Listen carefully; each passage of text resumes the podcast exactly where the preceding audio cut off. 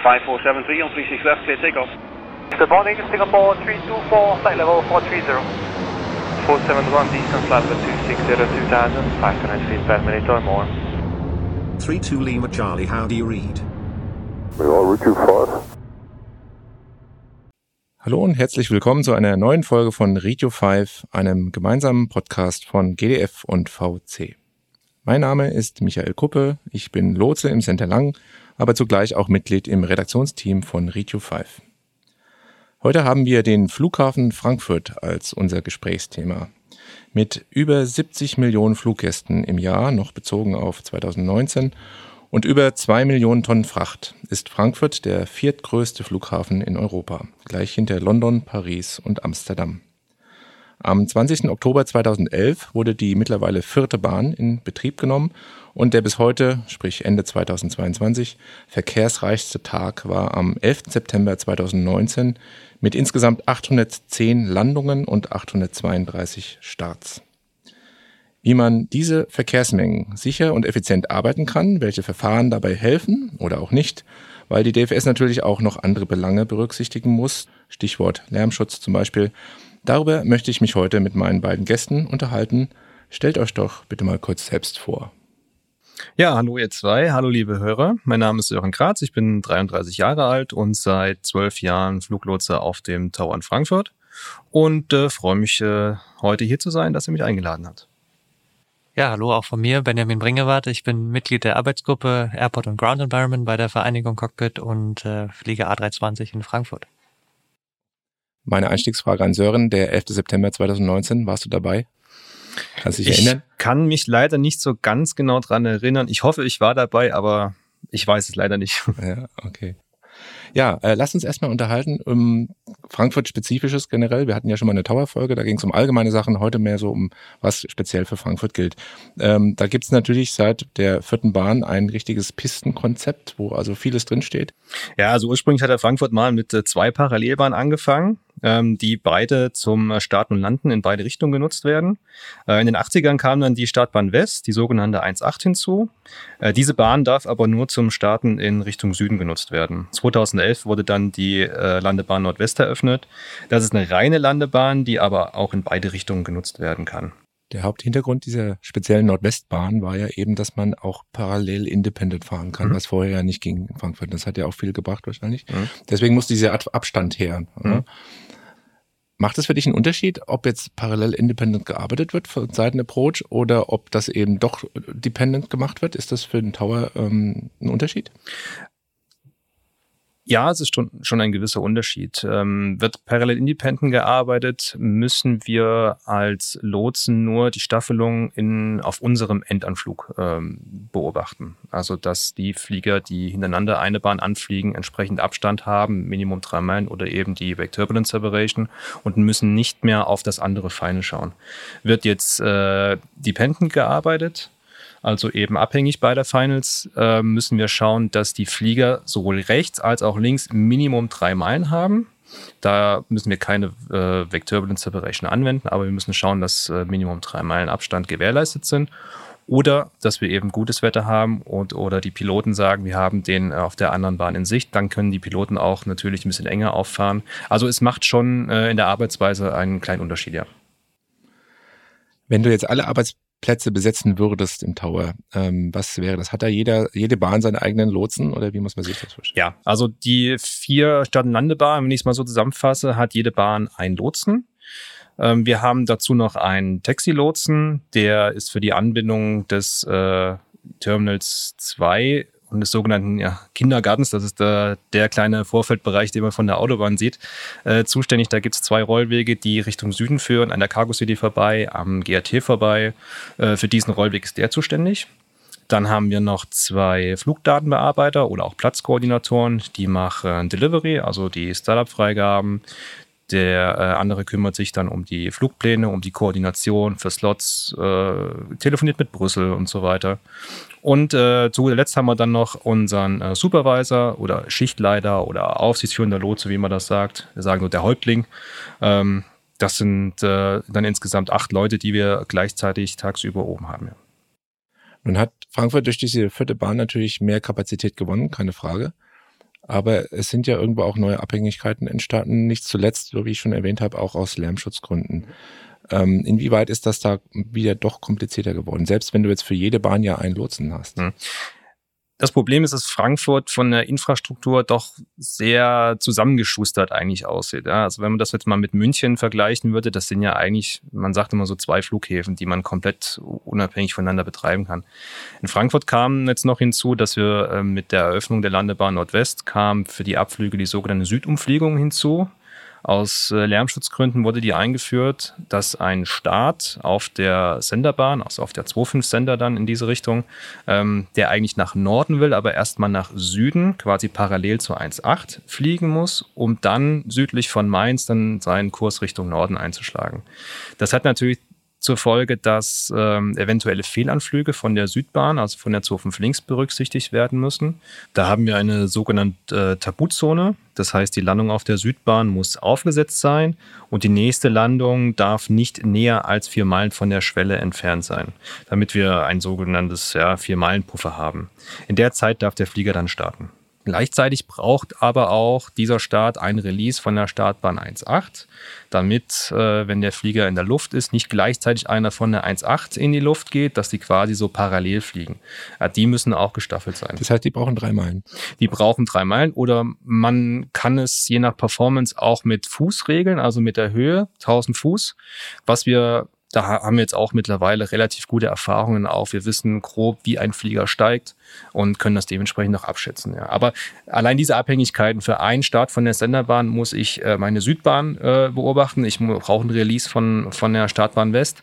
Also für einen Start sind eigentlich äh, drei Bahnen in diesem, in diesem Konstrukt mit drin. Und das hat es schon sehr ja, aufwendiger gemacht. Spricht aber auch dafür, dass man eigentlich den die Centerbahn und die Südbahn eigentlich zusammenarbeitet besser. Ne? Machen wir meistens ja. auch, ja. Also eigentlich, ähm, wie ich, wie ich gerade gesagt habe, ist jeder, hat jede Bahn einen Lotsen, aber wenn äh, der Verkehr relativ gering ist, so wie es jetzt in der Corona-Zeit war und jetzt auch in der Nach-Corona-Zeit, ähm, können wir diese beiden Bahnen auch zusammenarbeiten. Also dass ein Lotse beide Bahnen hat, inklusive den Rollweg in der, äh, zwischen den beiden Bahnen.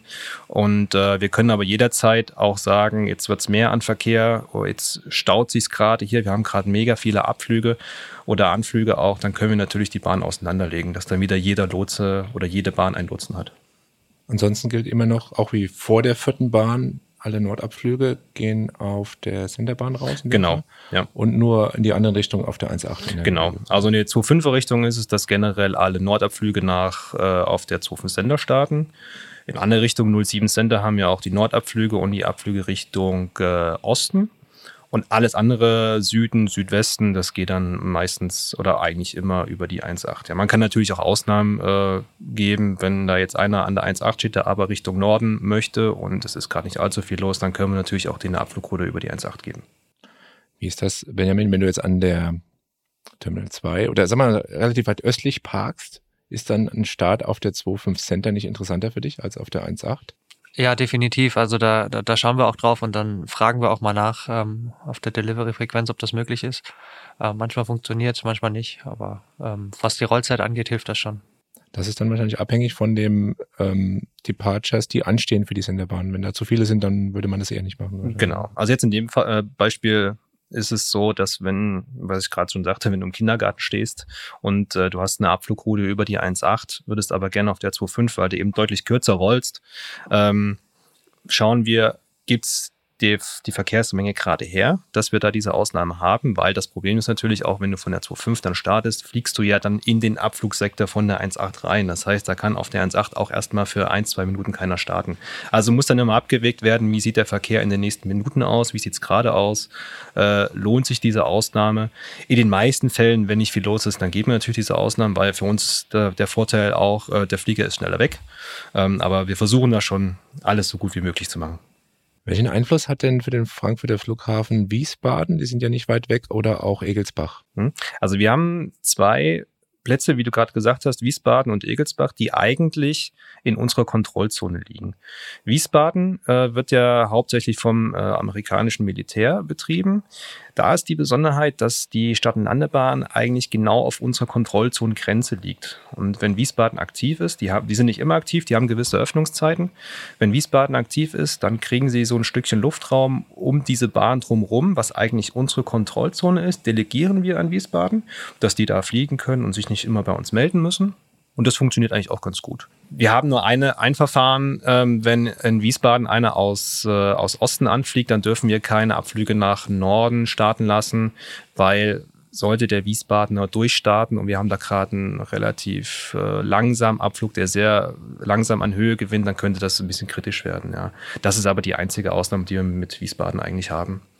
Der andere Fall, Egelsbach im äh, Südosten, ist, äh, ja, wir kennen es ja sicherlich, ist ein reiner Privat-Hobbyfliegerplatz, ähm, wird auch gerne von größeren Privatjets angeflogen. Mit denen haben wir eigentlich auch nur eine, eine Sache, die wir koordinieren müssen, und zwar, wenn auf der 2.6 haben die, glaube ich, in Egelsbach, ein größerer Jet rausgeht dann müssen diese Jets, die fliegen alle äh, unter VMC, also da gibt es keine, keine IFA-Verfahren, die müssen halt die Autobahn, die A5, nach Süden einfangen. Und es äh, ist in letzter Zeit und in den letzten Jahren immer mal passiert, dass der Jet dann eben nicht wirklich die Autobahn gefunden hat und einfach geradeaus weitergeflogen ist. Das heißt, der ist dann bei uns in der Kontrollzone drin, wo wir eben unsere 1,8er-Flüge haben. Genau. Und äh, da holt der ähm, Egelsbacher dann ein Release von uns dass wir in der Zeit kein fliegen lassen. Also ich hatte es auch schon mal selber erlebt, dass da einer durchgeflogen ist oder einfach geradeaus weiter. Das sieht dann halt nicht schön aus. Wie viel Vorlauf hast du dann da? Also ich meine, du genehmigst hm. das ja dann, ne? aber es wäre ja schön, das vorher zu wissen, wann der seinen Abschluss ja, hat. Ja, er, er, sagt ja Bescheid. Er sagt Bescheid, hier, ich habe jetzt in ein, zwei Minuten Jet okay. auf der 2.6 stehen und dann plane ich mir den ein und sobald dann mein Abflug eine gewisse Höhe erreicht hat, sage ich es dem Released, schau mir das an und äh, man sieht auch schon meistens von, vom Tower aus selber, sobald der, dieser Jet die Linkskurve eingeleitet hat, dann ist das eigentlich auch schon wieder konfliktfrei. Gut, ähm, dann wäre meine Frage mal, wie wird in Frankfurt denn, oder nach welchen Kriterien wird denn in Frankfurt die Run-Venues festgelegt? Habt ihr da Vorgaben, die ihr auch einhalten müsst? Und wo sind da die Schwellenwerte sozusagen? Ja, also primär ist es der Wind. Ne? Flugzeuge starten landen immer gegen den Wind. Das ist äh, Frankfurt jetzt auch nicht anders.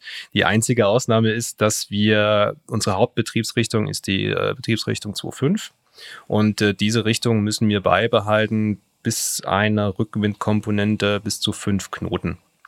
Und alles andere, es gibt natürlich verschiedene andere Sachen. Ja, wenn jetzt gerade ein Gewitter ist oder sowas im Anflug steht, dann können wir natürlich auch auf, anderen, auf der anderen Betriebsrichtung anfliegen. Aber generell ist es die 2.5 mit äh, bis zu 5 Knoten Rückenwind.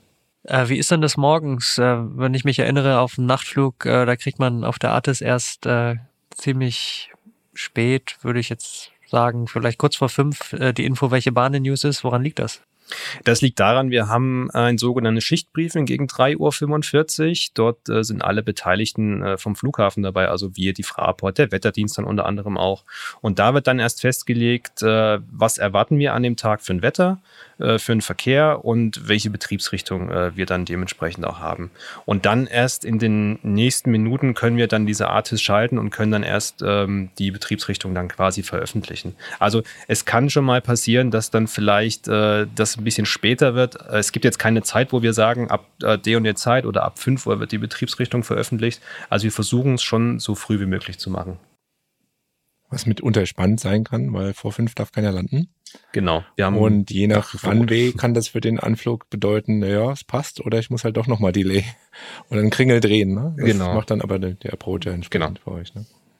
Ja, zum Thema Betriebskonzept. Ähm, es gibt auch die sogenannten Lärmpausen, die wir einhalten müssen. Das heißt, äh, an den sogenannten Randstunden. Randstunden sind bei uns die Zeit zwischen 5 und 6 Uhr morgens und zwischen 22 und 23 Uhr abends äh, müssen wir teilweise andere Betriebskonzepte fahren als tagsüber. Das ist zum Beispiel frühmorgens. Wir haben die Betriebspiste 2.5. Dann gehen alle Starts, die eigentlich frühmorgens hat man meistens die Startsrichtung Süden, die von der 1.8 gehen würden, müssen dann eben von der 2.5 links starten und dafür dann die Landungen, die eigentlich auf der 2.5 links landen sollen, gehen dann auf die 2.5 Center. Das war ein Deal damals mit dem äh, Bau der Landebahn Nordwest, dass man damit dann eben versucht, den Lärm besser zu verteilen. Oder auch bei 07 Da wird dann eben nicht die 1.8 für die Starts benutzt, sondern eben die 07 Center.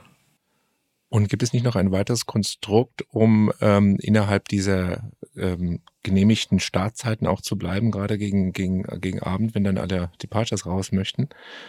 Um äh, Flüge, die in eine gewisse Richtung wollen, ich glaube, es war der zum Beispiel der Südosten, die ja eigentlich auf der 1.8 dann starten, eine andere Departure-Route zu, zu geben, die eigentlich Richtung Norden führt, nur damit man sie schneller noch rausbekommt? Ja, genau. Ähm, es gab vor Corona ist es hauptsächlich. Jetzt mittlerweile fängt man auch wieder an.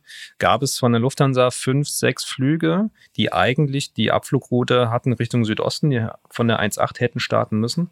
Aber die Zeit ab ja, 22 Uhr bis dann wirklich Betriebsschluss 23 Uhr war auf 1.8 wirklich kaum noch Platz dafür. Also es war wahnsinnig viel los und jeder Flieger, der nicht von der 1.8 ging, war eigentlich eine Entlastung. Und das Gute war an diesen Flügen, die dann äh, von der 25 Sender geflogen sind, die sind dann direkt nach Norden abgebogen, sind also nicht die Südumfliegung geflogen, hatten somit keinen Einfluss auf die 1.8. Das durften die dann auch? Das durften die, genau. Das war abgesprochen. Die sind dann direkt nach Norden gedreht bis zu einem gewissen Wegpunkt und haben dann ihre Route Richtung äh, Südosten ein, eingenommen. Ja. Also das war schon eine deutliche Entlastung. Das braucht man aber nur, wenn es wirklich ganz knapp wird. Genau, ne? genau. Eine Frage zum Pistenkonzept hätte ich noch, wenn wir jetzt ähm, standardmäßig auf dem ILS 25 Left anfliegen. Hilft euch das, wenn wir schon ankündigen Center Inside, was jetzt so ein Visual Approach angeht, oder äh, nervt euch das eher, weil ihr das beim jedem zweiten Anflug hört? Also ich würde jetzt mal sagen, den einen nervt den anderen nicht. Also äh, ich finde, dass es immer super hilfreich ist, äh, zu wissen, dass ihr auf jeden Fall bereit seid zu schwingen. Für uns hat der Schwing immer den Vorteil, natürlich A, ihr seid schneller weg. Ähm, B, auch wenn ich einen Abflug habe, entgehe ich oder umgehe ich damit auch die Tabuzone für einen Abflug auf der Centerbahn. Oder natürlich auch, wenn die 2-5 Left gerade ähm, nicht benutzbar ist wegen Birdstrike oder sonst irgendwelchen Sachen, die immer gerne mal auftauchen, äh, weiß ich genau, ich muss nicht nachfragen, sondern die Crew ist bereit zu schwingen. Also ich finde den äh, Tipp immer nützlich und vor allem, wenn es direkt beim Initial Call sagt, ist alles super, dann müssen wir nicht das noch irgendwie ausverhandeln oder so. Wir müssen nicht noch extra funken, sondern äh, weiß genau, aha, ihr könnt schwingen. Also ich finde es ich find's super. Mich würde mal interessieren, den AMAN, Abkürzung für Arrival Manager, der uns im Center ja auch hilft bei der Koordination zwischen Center und Approach. Äh, wie nutzt ihr im Tower den, wenn überhaupt? Ja, also das ist ein Tool, was wir jetzt nicht primär nutzen müssen, was wir einfach nutzen können. Äh, wir sehen da die Anflüge drauf in der nächsten Stunde und damit kann man schon mal so in etwa vorsortieren. Macht es Sinn, wenn wir zum Beispiel zusammengelegt arbeiten, äh, sollen wir auseinanderlegen schon mal, weil wir wissen, da kommen jetzt genug Inbounds und äh, wir können auch eine gewisse Vorsortierung da schon erkennen, welche Flieger auf die Südbahn gehen, welche auf die Nordbahn gehen. Also es ist ein ganz nützliches Tool, aber primär eigentlich für den äh, äh Approach-Lotsen als für uns. Benjamin, an dich eine Frage. Nun gehört Frankfurt ja zu den Plätzen, die schon über einen Airport CDM verfügen, also die entsprechend dann ausgerechnet bekommen, wann die optimale, der optimale Zeitpunkt ist für Startup und auch zum Losrollen. Ähm, wie erlebst du das als Pilot, der da landen und starten, also vor allem starten muss in Frankfurt? Ja, es ist hochkomplex, das Thema. Manchmal versteht man es auch nicht so ganz. Äh, zum Beispiel kann es passieren, dass man auf dem Vorfeld steht, eher im Westen in Frankfurt. Man hat eine Tesa, die ist relativ spät. Man guckt nach rechts zur 1.8 und sieht keinen einzigen Flieger, man darf aber nicht los. Solche Konstellationen gibt es. Aber ich denke schon, dass das, das anders so ein groß komplexer Flughafen gar nicht mehr machbar ist heutzutage. Eine andere Besonderheit vielleicht in Frankfurt ist ja auch die Nutzung der Stop-Bars. Da gibt es ja schon äh, diverse Systeme, die also auch für weitere Sicherheit sorgen sollen. Sören, erzähl uns mal dazu ein bisschen was. Ja, wir in Frankfurt haben die Besonderheit, dass äh, Landenflugzeuge, die die Senderbahn kreuzen wollen, am K23 Rollhalt halten müssen. Ja, und das auch nur an speziellen Rollwegen an den Enden der Senderbahn, weil das die sogenannten Low Impact Points sind. Ja, warum K23? Weil wir dann noch genug Zeit haben, den Flieger anzuhalten und damit eine Runway-Incursion vermieden werden kann. Ähm, wir haben auch weitere Stoppers außerhalb der Bahn, um einfach An- und Abflugbereiche zu schützen. Des Weiteren haben wir das äh, sogenannte RIAS, das ist ein Runway Incursion Alerting System, was wir ähm, haben für einen akustischen Alarm. Das heißt, sobald ein Flieger in einem Rollweg über diese Stopper rollt, über diesen K23-Roll halt, kriegen wir einen akustischen Alarm und können dann dementsprechend sofort eingreifen und den Flieger ähm, sagen, dass er eben anhalten soll. Das ist der Hintergrund für diese Cut 2, 3 halt so, damit man da noch Zeit Genau, hat. eben, Ne? genau. Also Cut 2, 3 ist eben der Grund, dass man, man hat glaube ich noch 90 Meter Platz bis zum Cut 1 Rollhalt und in dieser Zeit hat man die Möglichkeit, den Flieger noch anzuhalten, anzuhalten wenn er eben schon über diesen äh, Stopbar drüber gerollt ist oder über diesen Rollhalt. Benjamin, wie erlebst du die Nutzung dieser Stopbars in Frankfurt? Ähm, ja, also ich, ich erlebe die gut. Ähm, es gibt da eigentlich keine Besonderheiten. Manchmal gehen sie wieder an, weil dieser Zeitraum abgelaufen ist. Dann bleiben wir sicherheitshalber immer stehen. Ansonsten, ähm, ja, aus, aus VC, vielleicht Safety-Sicht ist es, äh, wäre es für uns ideal, wenn, wenn die Stoppers immer an wären, auch bei schönstem Wetter. Das ist einfach erwiesen, weil die Österreicher das so machen und sehr geringe Incursion-Raten dadurch haben, äh, dass das was bringt. Allerdings ist das baulich auch nicht immer so einfach an so einem engen Flughafen wie Frankfurt würde man sich da den, den Bodenrollverkehr sehr einschränken. Und ähm, ja, also schön wär's, allein aus Sicherheitsgründen. Allerdings äh, muss man das auch realistisch sehen. Da sind gerade Systeme wie das RIAS, wenn man das vielleicht an ein paar mehr Kreuzungspunkten noch einbauen könnte, sicherlich sehr, sehr hilfreich. Wie ist denn in Frankfurt die Enteisung geregelt, wenn es zum alljährlichen Winterbetrieb mal wieder kommt und doch, der Schnee fällt und dann die Notwendigkeit besteht, für so viele Abflüge in entsprechende Enteisung vorzuhalten? Wie läuft denn das? Das größte Problem in Frankfurt ist, dass man einfach infrastrukturell doch arg limitiert ist. Also wenn wir uns da jetzt mal wieder München zum Beispiel anschauen, da rollen die Flieger raus, bis kurz für den Rollhalt, werden enteist und sind dann quasi direkt fertig zum Abflug. Frankfurt, wir haben so zwei verschiedene Systeme. Einmal äh, die Remote-Enteisung, das heißt, der Flieger rollt von der Parkposition los und äh, fährt dann halt in eine spezielle Area aufs De-Icing-Pad, wird dort enteist. Und äh, zum Beispiel an der 1.8 ist das direkt neben der 1.8, also hat dann quasi auch einen relativ kurzen Rollweg. Es gibt allerdings auch die Positionsenteisung, das heißt, der Flieger wird schon noch an der Position enteist und rollt dann erst zum Start. Also es ist immer so ein bisschen hin und her und äh, auch die Zeiten, äh, was wir vorhin schon angerissen hatten, Thema äh, TESAT und äh, Slotzeiten, die äh, müssen natürlich ständig angepasst werden. Es gibt auch noch äh, spezielle Enteisungszeiten. Ähm, es ist sehr spannend jedes Jahr, jeden Winter. Wenn da mal Probleme auftauchen, was ich ja gehört habe, ist das dann ein Kapazitätsproblem, einfach, dass man nicht so viele Möglichkeiten hat zu enteisen oder lässt sich da irgendwie organisatorisch noch was verbessern? Wie würdest du das einschätzen? Es ist auch schwer zu sagen. Also man versucht so viele Enteisungsmöglichkeiten zu schaffen, wie es, wie es geht. Also wir haben, wie ich gerade schon gesagt, an der 1.8 dieses Enteisungspad, dann äh, werden im Winter gewisse Parkpositionen freigegeben als Enteisungspads. Auch im Süden mittlerweile haben wir da äh, Pads, wo enteist werden kann. Also es wird versucht, jeden Quadratmeter, der irgendwie frei ist, als Enteisungsfläche äh, freizugeben. Inwiefern das natürlich jetzt mit der Kapazität von NICE, also so heißt diese Enteisungsfirma, einhergeht, werden wir jetzt diesen Winter äh, mal sehen und äh, einfach mal schauen, ob das so klappt dieses Jahr. Und ich glaube, man muss einfach anerkennen, im Gegensatz zu München ist halt Frankfurt ein Platz, der halt nicht zwangsläufig immer über Wochen hinweg mit, mit äh, Anti-Icing zu tun hat. Ne? Zum das Glück, ist halt ja. zum Glück einerseits, zum anderen halt ähm, kann man da halt nicht so viel Infrastruktur einfach vorhalten wahrscheinlich. Das muss man auch ein bisschen wirtschaftlich sehen. Von daher bitte um Verständnis, wenn es mal wieder nicht so klappt, Benjamin. Oder hattest du da schon Erlebnisse, wo du sagst, ach, warum, warum läuft das denn hier nicht so? Ja, die, die hat man ja fast jeden Winter. Also es passiert ab und zu mal, dass Enteisungsfahrzeuge zwar da sind, aber man nicht enteisen darf, weil die Zeit noch nicht gekommen ist, die Systemzeit oder und äh, in der Zwischenzeit, bis die Zeit dann da ist, fahren die Enteisungsfahrzeuge wieder woanders hin. Also das kommt schon mal vor. Ja, es ist tatsächlich auch nicht einfach. Ja, so ein, so ein Langstreckenflugzeug, so ein Jumbo, der bindet die Fahrzeuge dann schon mal bis zu 30 Minuten, vielleicht sogar mehr. Beim Kurzstreckenflieger sind es fünf bis zehn Minuten. Ähm, ich denke, das ist auch von der Manpower einfach schwer zu planen.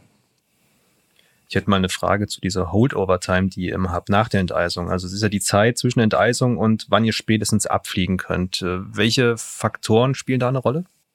Ja, es ist ähm, zum einen der Niederschlag, der gerade gemessen wird. Ähm, hauptsächlich guckt man da auf die Artis. Ähm, und äh, die Temperatur, die Außentemperatur. Und ja, dann kommt das darauf an, welche Enteisungsflüssigkeit man genommen hat. Zum Beispiel Type 4 ist quasi die stärkste Enteisungsflüssigkeit. Ähm, die bietet die längsten Holdover-Zeiten. Type 2 ein bisschen weniger. Ja, genau.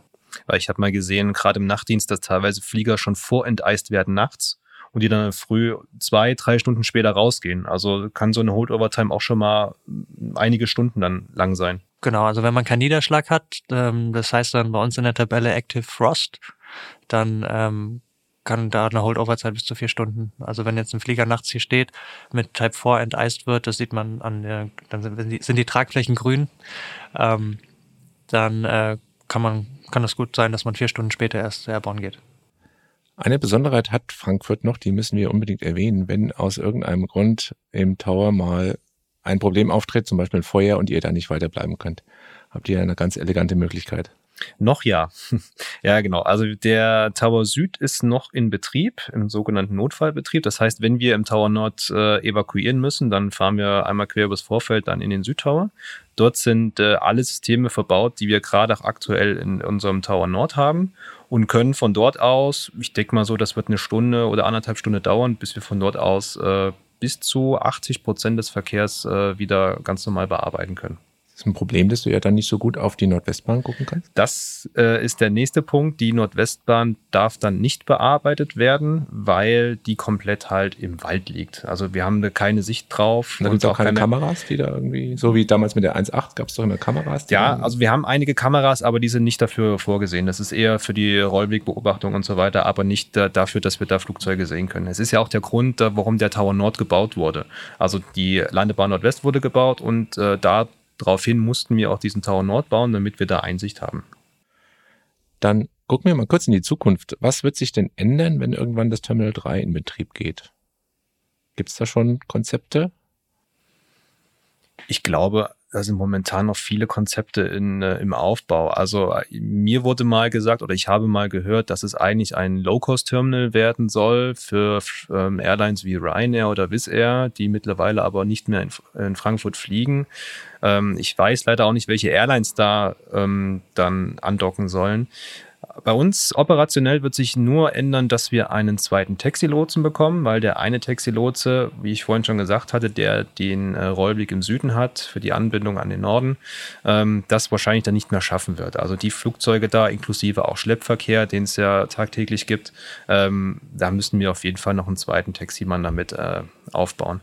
Aber ja, wir lassen uns überraschen. Also wir haben schon viele Konzepte gesehen, gehört, aber wir sind gespannt, wann, erstmal auch wann das Terminal aufgeht. Das äh, gibt es ja auch verschiedene Jahreszahlen. Und wie es dann aussehen wird, betrieblich auch, da lassen wir uns einfach mal überraschen. Stichwort Terminal-Sortierung ist ja, glaube ich, auch wichtig für euch. Ne? Das hat ja sogar Auswirkungen bis in den Center-Bereich, dass man irgendwann nur die Flüge oder speziell die Flüge, die jetzt im Süden dann parken, auch auf die Südbahn lenkt und die anderen auf den Norden oder auf die Nordwestbahn äh, und das eben schon weit draußen macht. Aber das ist für euch wahrscheinlich dann auch wichtig, dass ihr dann nicht ewige Rollzeiten wieder auf dem Boden habt und entsprechend viel Verkehr. Ja, diese Vorsortierung ähm, hat mir ja vor uns auch schon angesprochen, macht ja dann dieses Amann, also das macht ja, machen ja dann die Approacher, dass die sehen, ah, der möchte dann zum Terminal 3 oder der muss sowieso in den Süden, dass sie den eben dann nicht auf die äh, Nordwestbahn lotsen, weil das ist ja dann ein ewiger Rollweg, dann kommen der da Flieger entgegen und so weiter. Ähm, das äh, wird dann dementsprechend vorsortiert werden müssen. Und dafür haben wir auch dann dieses Amann. Und äh, ja, wie gesagt, wir schauen, wir schauen mal, was da kommt. Dann sind wir auch schon am Ende wieder angelangt. Ich darf mich bei euch beiden herzlich bedanken. Ich fand es wie immer sehr interessant. Falls ihr noch Fragen, Anmerkungen oder Anregungen und Vorschläge habt über vergangene oder auch künftige Folgen, dann schreibt uns das bitte am besten per E-Mail. Alle Infos hierzu gibt es unter radio5.de. Dort findet man auch diese und alle früheren Folgen zum Anhören. Wir sagen an dieser Stelle Tschüss und bis zum nächsten Mal. Tschüss. Tschüss.